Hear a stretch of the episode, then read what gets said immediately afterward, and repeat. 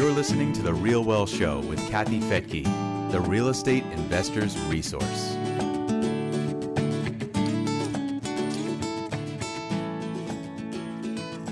How do you transition out of professional football into another wealth building career?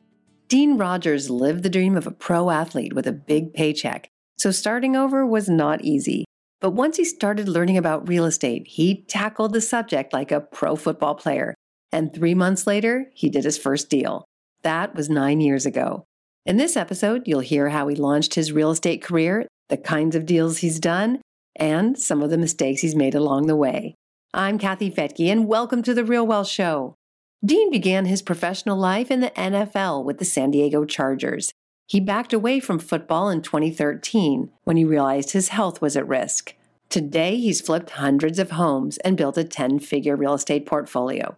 And he's here with us to tell us how he did it. Dean, welcome to the Real Wealth Show. Well, Dean, welcome to the Real Wealth Show.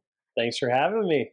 You've got an interesting story that uh, you made it to the NFL, which is a huge deal in itself, and then after that into real estate. So let's talk about that. First of all, how did you how did you discover real estate? Was it right after you yes. ended your career?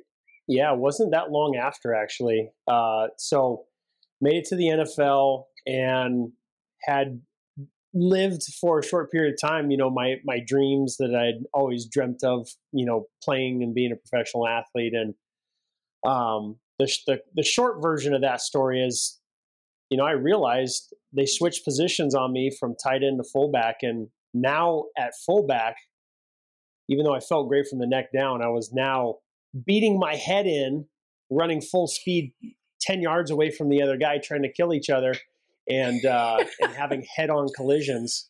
And it was probably a fast track to uh, a shorter life. So made the tough decision to hang up the cleats and move on. Now, at that point, I started all over in life pretty much and and had no skill sets kathy to really like go into the professional working world and you know figure things out fortunately i had a very close friend that i played college football with was like hey i know you're done with football i got a great opportunity for you and it was to work for a corporate company out of san francisco software tech company pre-ipo seemed like everything i had dreamt of for what when I knew football would be done one day, what I would likely get into. and so he basically walked me, you know, shortcut lined me to the very front, got me in with basically no interviews and got me the job. And after working my butt off for a year, which I felt like, man, I got all this energy, like I'm used to just exerting so much on a daily basis that all I had to do is slap the keyboard around. This is so easy. And um, I, I came out of this year of working my butt off to being like, congratulations, you know, you got your salary increase from 65,000 to 67. And yeah. I just came from a lifestyle where I'd written a seven figure contract and I was used to seeing what life could be like and what I had dreamt of growing up to, you know, living in a 424 square foot apartment in San Francisco and barely making ends meet it felt like and my big pay raise was 2000 bucks. And so that was eye opening for me to like yo i got to take this into my own hands and and figure this out my own because they're not going to figure it out for me so um, now had i been in a sales job maybe it would have been a different story and i would have you know done great and killed it there but that just wasn't uh, the position i was in so I just, Kathy, went to Google and typed how to get started in real estate because I, I grew up liking real estate. Uh, you know, my parents had some rentals, but they weren't, you know, like in your face investors or anything. And um, I just remember late night Dean Graziosi infomercials and like really being on the edge of my seat at two in the morning, like wanting to buy this course. And so um, did the good old Google search, found a podcast from Sean Terry Flip to Freedom podcast and oh, yeah. was just hooked, like uh, unhealthily obsessed with how much I knew this was it. Like this was it, and I was going to make it work. And so from day one of the Google search to listening to the first episode, it was three months from start to finish. You know, as a as a, a very young adult of doing my first deal and and getting that um, that uh, that first deal done to know proof of concept I could do this and, and mm-hmm. I could mm-hmm. do it again. So I got the bug and just went all out from there. And uh, many many things have happened between now and then. Did you have the capital? Did you save money from your NFL time? Not much capital. No, didn't no. have much capital. Again, didn't live out uh, the the length of my contract and get all the the big paydays. Um, had a little bit of money, but really nothing to say. Oh, I'm going to go join this, you know, uh, very expensive coaching program to teach me how to do it, or hey, here's a big massive down payment to just start buying some rentals. Like it was like, hey, you're living somewhere super expensive now on a very low salary, and um, you know you, you got to kind of get to grassroots and, like I said, kind of start all over and kind of figure it out along the way. That's fascinating. So, how did you get capital? Um, well, I didn't need capital at the beginning, which is what was so mm. um, uh, encouraging for going down this other exciting career path of real estate, um, which I knew had such potential and and opportunities. And so I just learned from Sean Terry's podcast how to market different types of free marketing to uh, make offers on these deals. And the deals I was making offers on at first, the leads, were actually through an online auction platform. So I was making offers on there.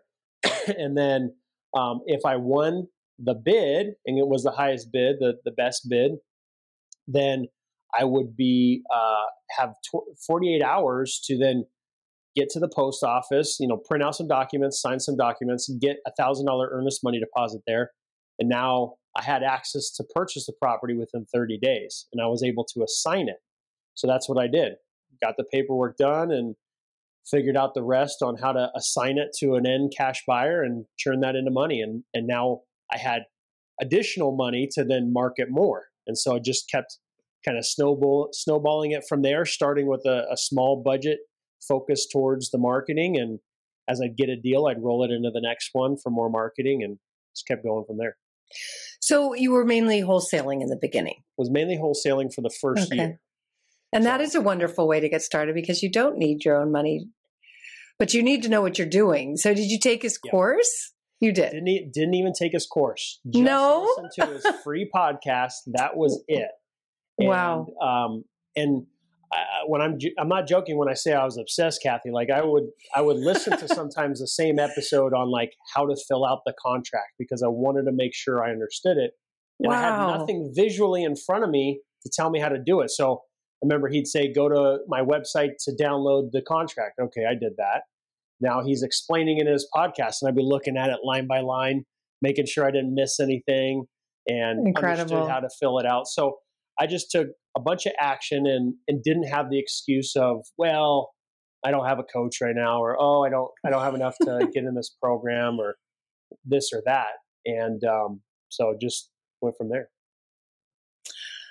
That's that's incredible. So uh, after wholesaling, then you started flipping, or and I started whole- flipping. So okay, um, like I said, a lot's happened between then and now, including some getting the crap kicked out of me stories, uh, which happened to me. But better than getting the the crap kicked out of you on a on a football field, though, right? Field, better than that. um, but uh, I would say the after year one, I was wholesaling some properties to my now business partner. And mm-hmm. he was like, Hey, you're really good at finding deals. You want to do flips together? And we grew up in Central California, and that's where I had taken some of that marketing money and started marketing there and wholesaling some deals. And um, he's like, "Hey, you were you know doing some marketing and deals in Arizona, right? Like that was going pretty good. You know, you know the market pretty good there, right?" I'm like, "Yeah, yeah, I know a little bit." He's like, "Well, deals are slowing down a little bit here. Let's go flip some stuff out there." I was like, "All right, cool." So um, I had just joined Fortune Builders at that time. I had enough mm. money to join a coaching program. And so I had just learned a bunch about flipping. I feel confident I can take this on. And he had years of experience of flipping. So he's, he, he kind of, hey, you know what? I've done this. So you take the reins. You kind of take point with the contractors and all this kind of stuff. So I did, and um, I had all the horror stories at the beginning of bad contractors, you know, basically doing really bad work and leaving the job, having to redo all the work over again because the work was so bad. And oh, by the way, I was so anxious and eager to do the flip that I rushed buying this property and I didn't realize that, well, the comps on the other side of the street the support of the value were so great and so obviously good. But on this side of the street, I just didn't know the market well enough to know this street didn't get the value. So now the values, you know, cut way down and you had all these over budget. So now you lost a bunch of money. So oh, oh I, we rushed into buying six flips real quick. And then my partner was like, well, let's slow down a little bit. Let's see how these go.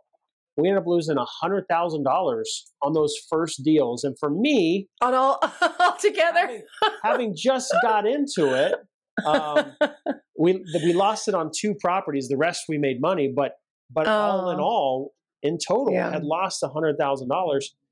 And for me, that wasn't what I needed. I needed to get ahead, not set back. I, I was coming from already down here, and I'm working up, and so um, that was a setback for me. And I had to look myself in the mirror and realize, you know what, I'm not the first person to lose money. I'm I'm not the first person to have a setback. And what have I always done? I've always fought my way out of things. So that's what I did. And so the next year, I worked my butt off, do more deals, close deals, and get out of that hole that I, you know, created for myself. Ultimately, with a new partner or the same partner? Same partner. Okay. Same partner. And he jokes uh, to this day that him and his assistant would be like, "Is this guy going to leave us?" You know, with with this loss, or you know, is he gonna is he gonna stick in it and, and fight out of it? So, you know, um, I stuck with it, fought out of it, and um, and then we started scaling our flips. We started doing flips and only flips, pretty much. And uh, when we're we're all pretty much direct to seller, and grew it to doing you know 100 flips a year. And, wow! Uh, and we'd be doing in Phoenix. You know, no, in in Central California. Oh, okay. Yeah which was which was where I grew up, which is where my partner's backyard was, where he grew up as well. So for us, um, we just scaled it from there, and uh, you know had another story where I got kicked in the teeth, which was uh, I'll just call it a, a, wolf in sheep's clothing. Someone that was in like our little circle of community people.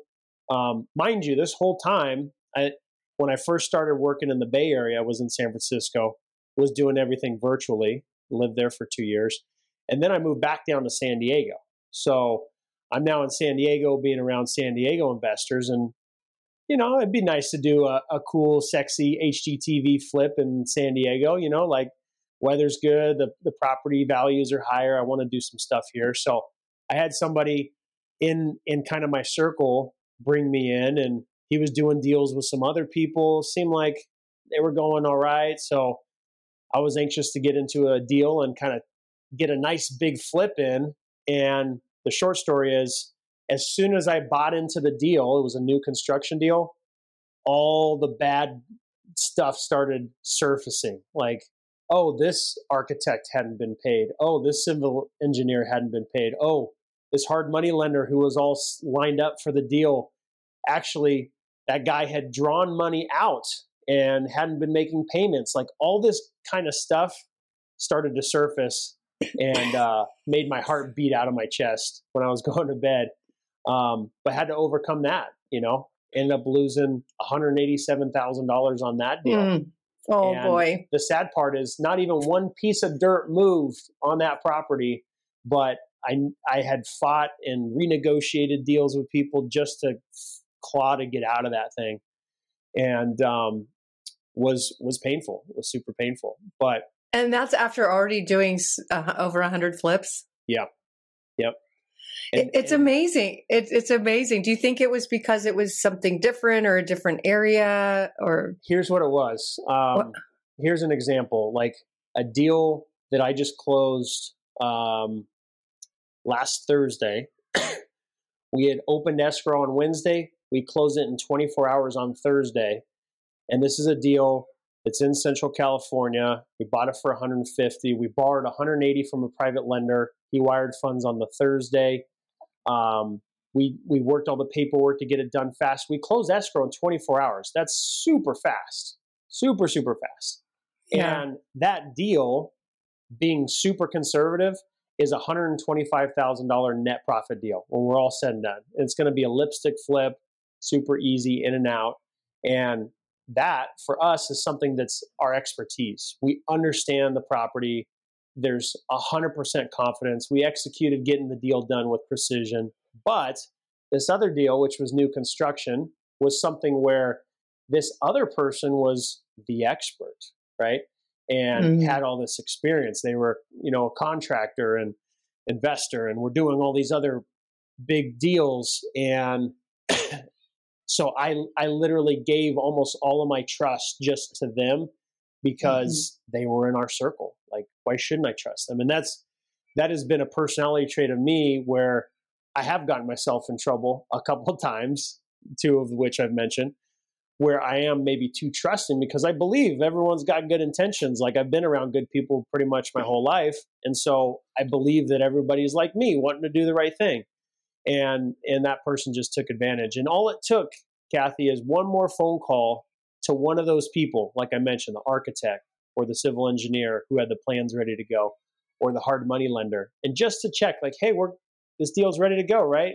So and so said it's ready to go. And they would have said, whoa, no, this deal's all messed up.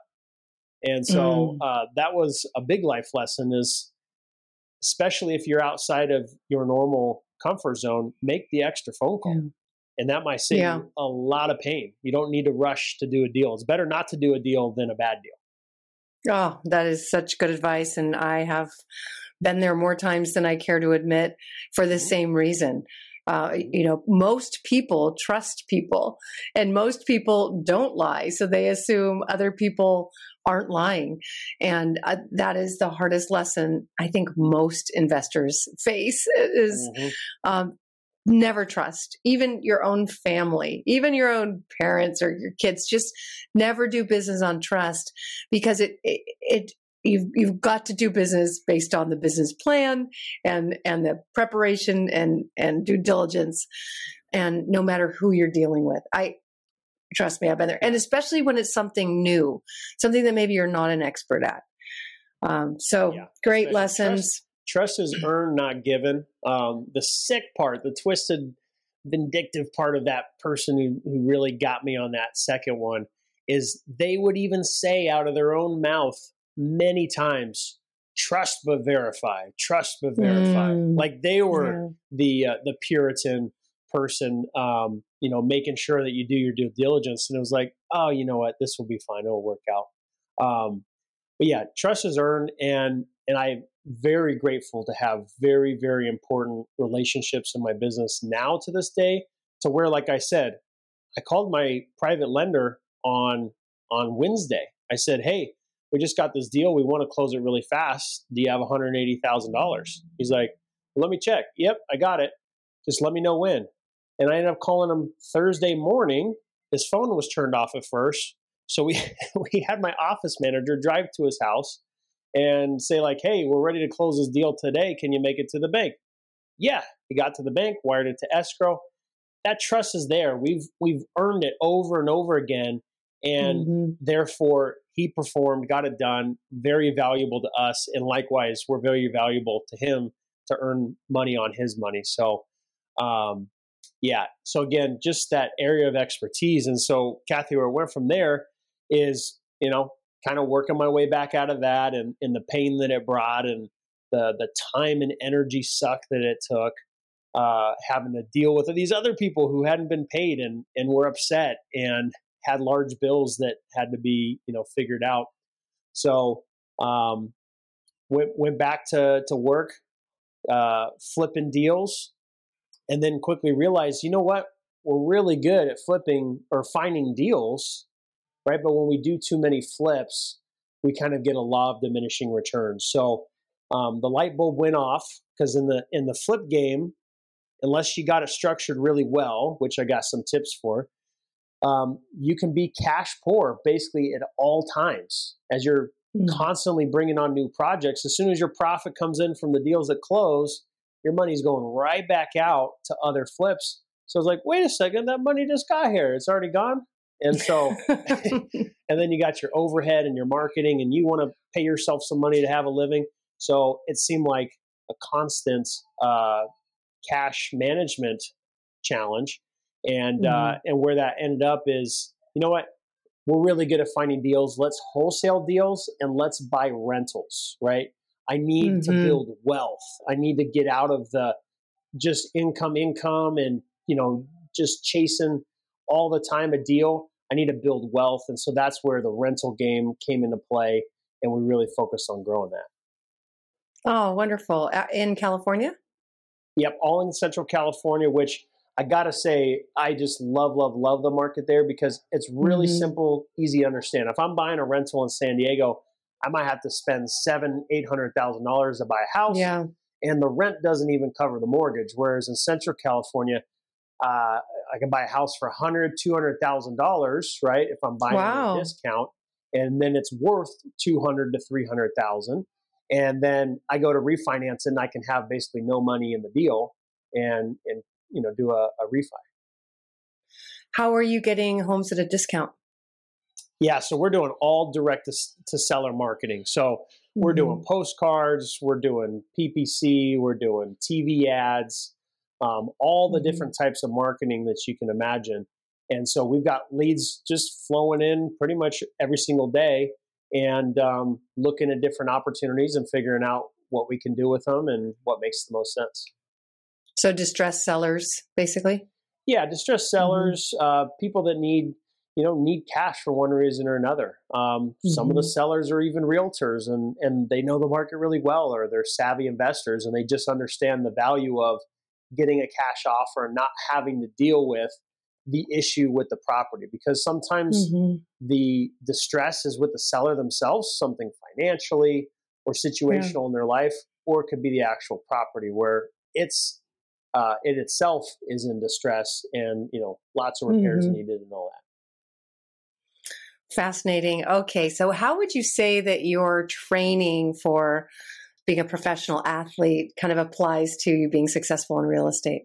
Yeah, I, I love this question because I've spent a lot more time thinking about it uh, more recently, the more past you know couple years. Like, what what is it about me that might be unique and others that are doing the same thing as me and that are performing at a high level and getting great results in real estate?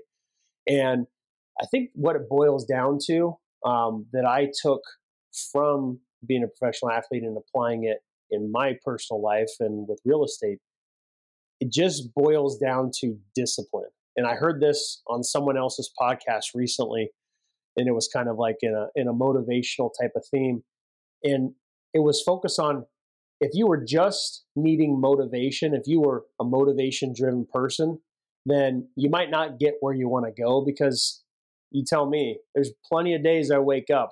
I'm not super excited about getting to work that day or like mm-hmm. supercharged jumping out of bed. I might be tired or just kind of felt like a beat down or you know, as an entrepreneur, you're going through emotional roller coasters of yeah. how you're feeling based on your wins and based on your losses. And so for me, it's just that discipline, like the mm-hmm. willingness and understanding that I have to show up every single day.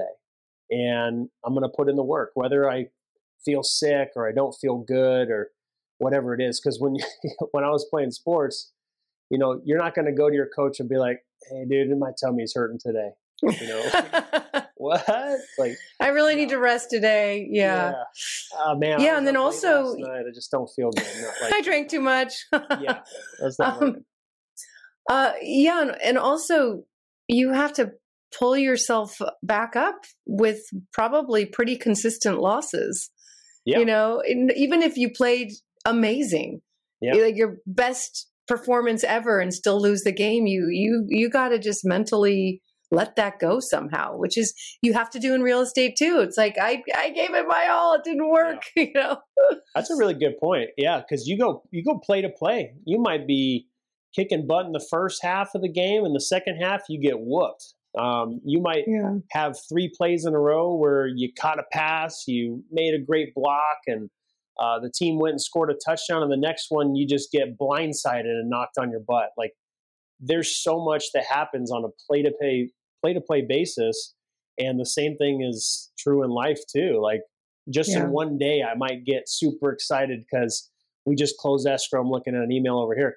We just closed escrow on a deal, and the next thing, you know, it might be super down because uh, we lost out on a deal, or you know, mm-hmm. my kids are yeah. losing their, you know, crap in the background, or something like that. You know, um, like there might be all sorts of different factors that play into you know how you're feeling. Yeah, and you got to just again focus on on the end game, I guess. And, and again, even with football, I, I, it amazes me, you know, how emotional that must be to give it your all and then still lose or just make it all the way to the Super Bowl, but then yeah. lose that. I mean, that takes some mental strength. Yeah. And, and you made a good point there that made me think your team might even win, but you might have had an awful game and you might have won but still feel down about it like there's mm. all these different things that come together and like you said you could also have the best game of your life but your team lost and now your season's mm-hmm. over and so yeah. there's there's all these different things that kind of play into how you're feeling there well, I'm just, I love to hear from professional athletes who have figured out another way to make money because that's really sad too. That's really sad that you can reach the pinnacle of a career and then it's over in a year or two. Like, so what is it? The average length of an NFL player is like one or two years? Yeah. Yep. Yeah. So you, you reach the top of the top and then, and then, then you get cut. And what's next for you? I, I, it's over. then it's over and and most players have not learned how to save their money or invest it. They don't know how to spend it. Yep. Yep. Well that yeah. lifestyle definitely lends itself for those opportunities so. Oh yeah. Well i hope you'll be um, helping to educate some of your colleagues. Yeah. Absolutely. Yeah yeah, good. Well, uh, Dean, it's been really wonderful to have you here on the Real Wealth Show. I think you've inspired a lot of people, and I'm so glad to hear that you're keeping uh, the properties now, not not just uh, flipping them or wholesaling them, because that is yeah. truly how wealth is built. That's but you've you've learned wealth. all kinds of. I mean, all all of the things that we've done in the past lead us to where we are today. So you're better at buy and hold because you've done all those things. Yeah, yeah. I've learned the skills, yeah. And I've understood, having gone through the other things, that the the wealth is not built or retained or preserved unless you are buying those rentals. You're you're holding onto those properties. So I'm fortunate to say that at this point, you know, we're basically at approximately eight figures in our rental portfolio and growing. And um, I'm sure, you know, as the market shifts and changes and stuff, there'll be more opportunities to add many more to that. And just just the all the different values that you already know in terms of you know the appreciation the depreciation, the principal pay down, uh, the cash flow, all the different aspects that come together in uh, those rental properties is really where uh, it makes it able to, to build that wealth. Yeah, very, very exciting. Absolutely. All right, Dean. Well, thank you again for joining me here on the Real Wealth Show and, and sharing your story. Thanks for having me. Appreciate it. And thank you for joining me here on The Real Wealth Show. If you'd like to find out how you can build your portfolio, just go to realwealth.com to get access to lots of resources, including some of the best markets to invest in today for cash flow and potential appreciation, and access to our referral network to teams across the country who can help you find and manage rental property. Again, that's realwealthshow.com. views and opinions expressed in this podcast are provided for informational purposes only and should not be construed as an offer to buy or sell any securities or to make or consider any investment or course of action. For more information, go to realwealthshow.com.